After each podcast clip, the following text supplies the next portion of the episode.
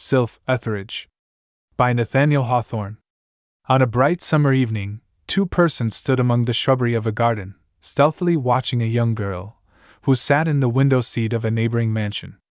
One of these unseen observers, a gentleman, was youthful, and had an air of high breeding and refinement, and a face marked with intellect, though otherwise of unprepossessing aspect. His features wore even an ominous, though somewhat mirthful expression, while he pointed his long forefinger at the girl, and seemed to regard her as a creature completely within the scope of his influence. The charm works, said he, in a low but emphatic whisper. Do you know, Edward Hamilton, since so you choose to be named, do you know, said the lady beside him, that I have almost a mind to break the spell at once? What if the lesson should prove too severe? True, if my ward could be thus laughed out of her fantastic nonsense, she might be the better for it through life. But then, she is such a delicate creature. And besides, are you not ruining your own chance by putting forward this shadow of a rival? But will he not vanish into thin air at my bidding? rejoined Edward Hamilton. Let the charm work. The girl's slender and sylph like figure, tinged with radiance from the sunset clouds, and overhung with the rich drapery of the silken curtains, and set within the deep frame of the window, was a perfect picture, or rather, it was like the original loveliness in a painter's fancy, from which the most finished picture is but an imperfect copy. Though her occupation excited so much interest in the two spectators, she was merely gazing at a miniature which she held in her hand, encased in white satin and red morocco, nor did there appear to be any other cause for the smile of mockery and malice with which Hamilton regarded her. The charm works, muttered he again. Our pretty Sylvia's scorn will have a dear retribution. At this moment the girl raised her eyes, and instead of a lifelike semblance of the miniature, beheld the illumined shape of Edward Hamilton, who now stepped forth from his concealment in the shrubbery. Sylvia Etherege was an orphan girl, who had spent her life, till within a few months past, under the guardianship, and in the secluded dwelling, of an old bachelor uncle. While yet in her cradle, she had been the destined bride of a cousin, who was no less passive in the betrothal than herself. Their future union had been projected, as the means of uniting two rich estates, and was rendered highly expedient, if not indispensable, by the testamentary dispositions of the parents on both sides. Edgar Vaughan, the promised bridegroom, had been bred from infancy in Europe, and had never seen the beautiful girl whose heart he was to claim as his inheritance. But already, for several years, a correspondence had been kept up between Tyne cousins, and had produced an intellectual intimacy, though it could but imperfectly acquaint them with each other's character. Sylvia was shy, sensitive, and fanciful, and her guardian's secluded habits had shut her out from even so much of the world as is generally open to maidens of her age. She had been left to seek associates and friends for herself in the haunts of imagination, and to converse with them, sometimes in the language of dead poets, oftener in the poetry of her own mind. The companion whom she chiefly summoned up was the cousin with whose idea her earliest thoughts had been connected. She made a vision of Edgar Vaughan, and tinted it with stronger hues than a mere fancy picture, yet graced it with so many bright and delicate perfections that her cousin could nowhere have encountered so dangerous a rival. To this shadow she cherished a romantic fidelity. With its airy presence sitting by her side, or gliding along her favorite paths, the loneliness of her young life was blissful. Her heart was satisfied with love, while yet its virgin purity was untainted by the earthliness that the touch of a real lover would have left there. Edgar Vaughan seemed to be conscious of her character, for, in his letters, he gave her a name that was happily appropriate to the sensitiveness of her disposition, the delicate peculiarity of her manners, and the ethereal beauty both of her mind and person. Instead of Sylvia, he called her Sylph, with the prerogative of a cousin and a lover, his dear Sylph Etherege. When Sylvia was seventeen, her guardian died, and she passed under the care of Mrs. Grosvenor, a lady of wealth and fashion, and Sylvia's nearest relative, though a distant one while an inmate of Mrs. Grosvenor's family, she still preserved somewhat of her lifelong habits of seclusion, and shrank from a too familiar intercourse with those around her. Still, too, she was faithful to her cousin, or to the shadow which bore his name. The time now drew near when Edgar Vaughan, whose education had been completed by an extensive range of travel, was to revisit the soil of his nativity. Edward Hamilton, a young gentleman, who had been Vaughan's companion, both in his studies and rambles, had already recrossed the Atlantic, bringing letters to Mrs. Grosvenor and Sylvia Etherege.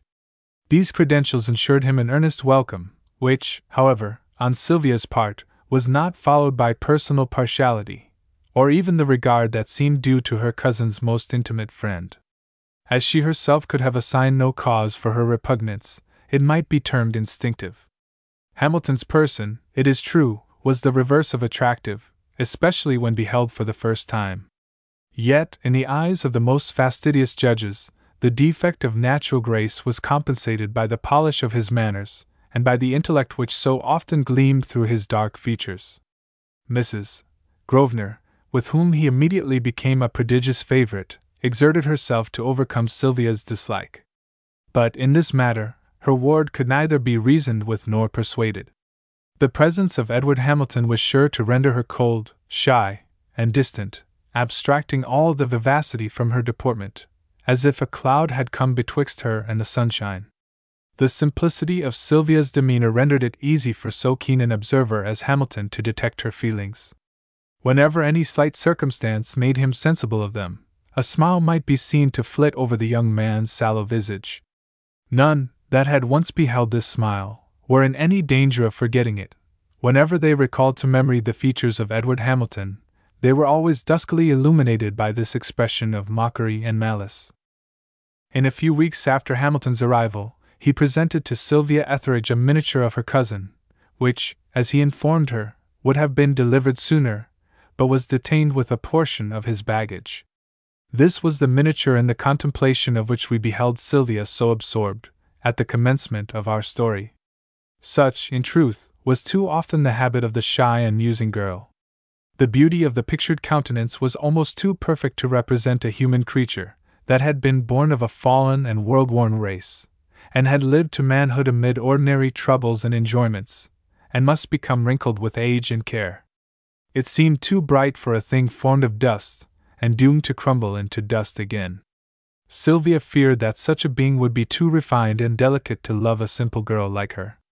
Yet, even while her spirit drooped with that apprehension, the picture was but the masculine counterpart of Sylph Etherege's sylph like beauty. There was that resemblance between her own face and the miniature which is said often to exist between lovers whom Heaven has destined for each other, and which, in this instance, might be owing to the kindred blood of the two parties. Sylvia felt, indeed, that there was something familiar in the countenance, so like a friend did the eyes smile upon her, and seemed to imply a knowledge of her thoughts. She could account for this impression only by supposing that, in some of her daydreams, imagination had conjured up the true similitude of her distant and unseen lover. But now could Sylvia give a brighter semblance of reality to those daydreams? Clasping the miniature to her heart, she could summon forth, from that haunted cell of pure and blissful fantasies, the lifelike shadow, to roam with her in the moonlight garden. Even at noontide it sat with her in the arbor, when the sunshine threw its broken flakes of gold into the clustering shade the effect upon her mind was hardly less powerful than if she had actually listened to, and reciprocated, the vows of Edgar Vaughan. For, though the illusion never quite deceived her, yet the remembrance was as distinct as of a remembered interview. Those heavenly eyes gazed forever into her soul, which drank at them as at a fountain, and was disquieted if reality threw a momentary cloud between. She heard the melody of a voice breathing sentiments with which her own chimed in like music. O happy yet hapless girl! Thus to create the being whom she loves, to endow him with all the attributes that were most fascinating to her heart, and then to flit with the airy creature into the realm of fantasy and moonlight, where dwelt his dreamy kindred. For her lover wiled Sylvia away from earth, which seemed strange, and dull, and darksome, and lured her to a country where her spirit roamed in peaceful rapture, deeming that it had found its home. Many, in their youth, have visited that land of dreams, and wandered so long in its enchanted groves, that, when banished thence, they feel like exiles everywhere. The dark browed Edward Hamilton, like the villain of a tale, would often glide through the romance wherein poor Sylvia walked. Sometimes, at the most blissful moment of her ecstasy, when the features of the miniature were pictured brightest in the air, they would suddenly change, and darken, and be transformed into his visage. And always, when such change occurred, the intrusive visage wore that peculiar smile with which Hamilton had glanced at Sylvia. Before the close of summer, it was told Sylvia Etherege that Vaughan had arrived from France, and that she would meet him, would meet, for the first time, the loved of years, that very evening. We will not tell how often and how earnestly she gazed upon the miniature, thus endeavoring to prepare herself for the approaching interview, lest the throbbing of her timorous heart should stifle the words of welcome. While the twilight grew deeper and duskier, she sat with Mrs. Grosvenor in an inner apartment, lighted only by the softened gleam from an alabaster lamp, which was burning at a distance on the center table of the drawing room.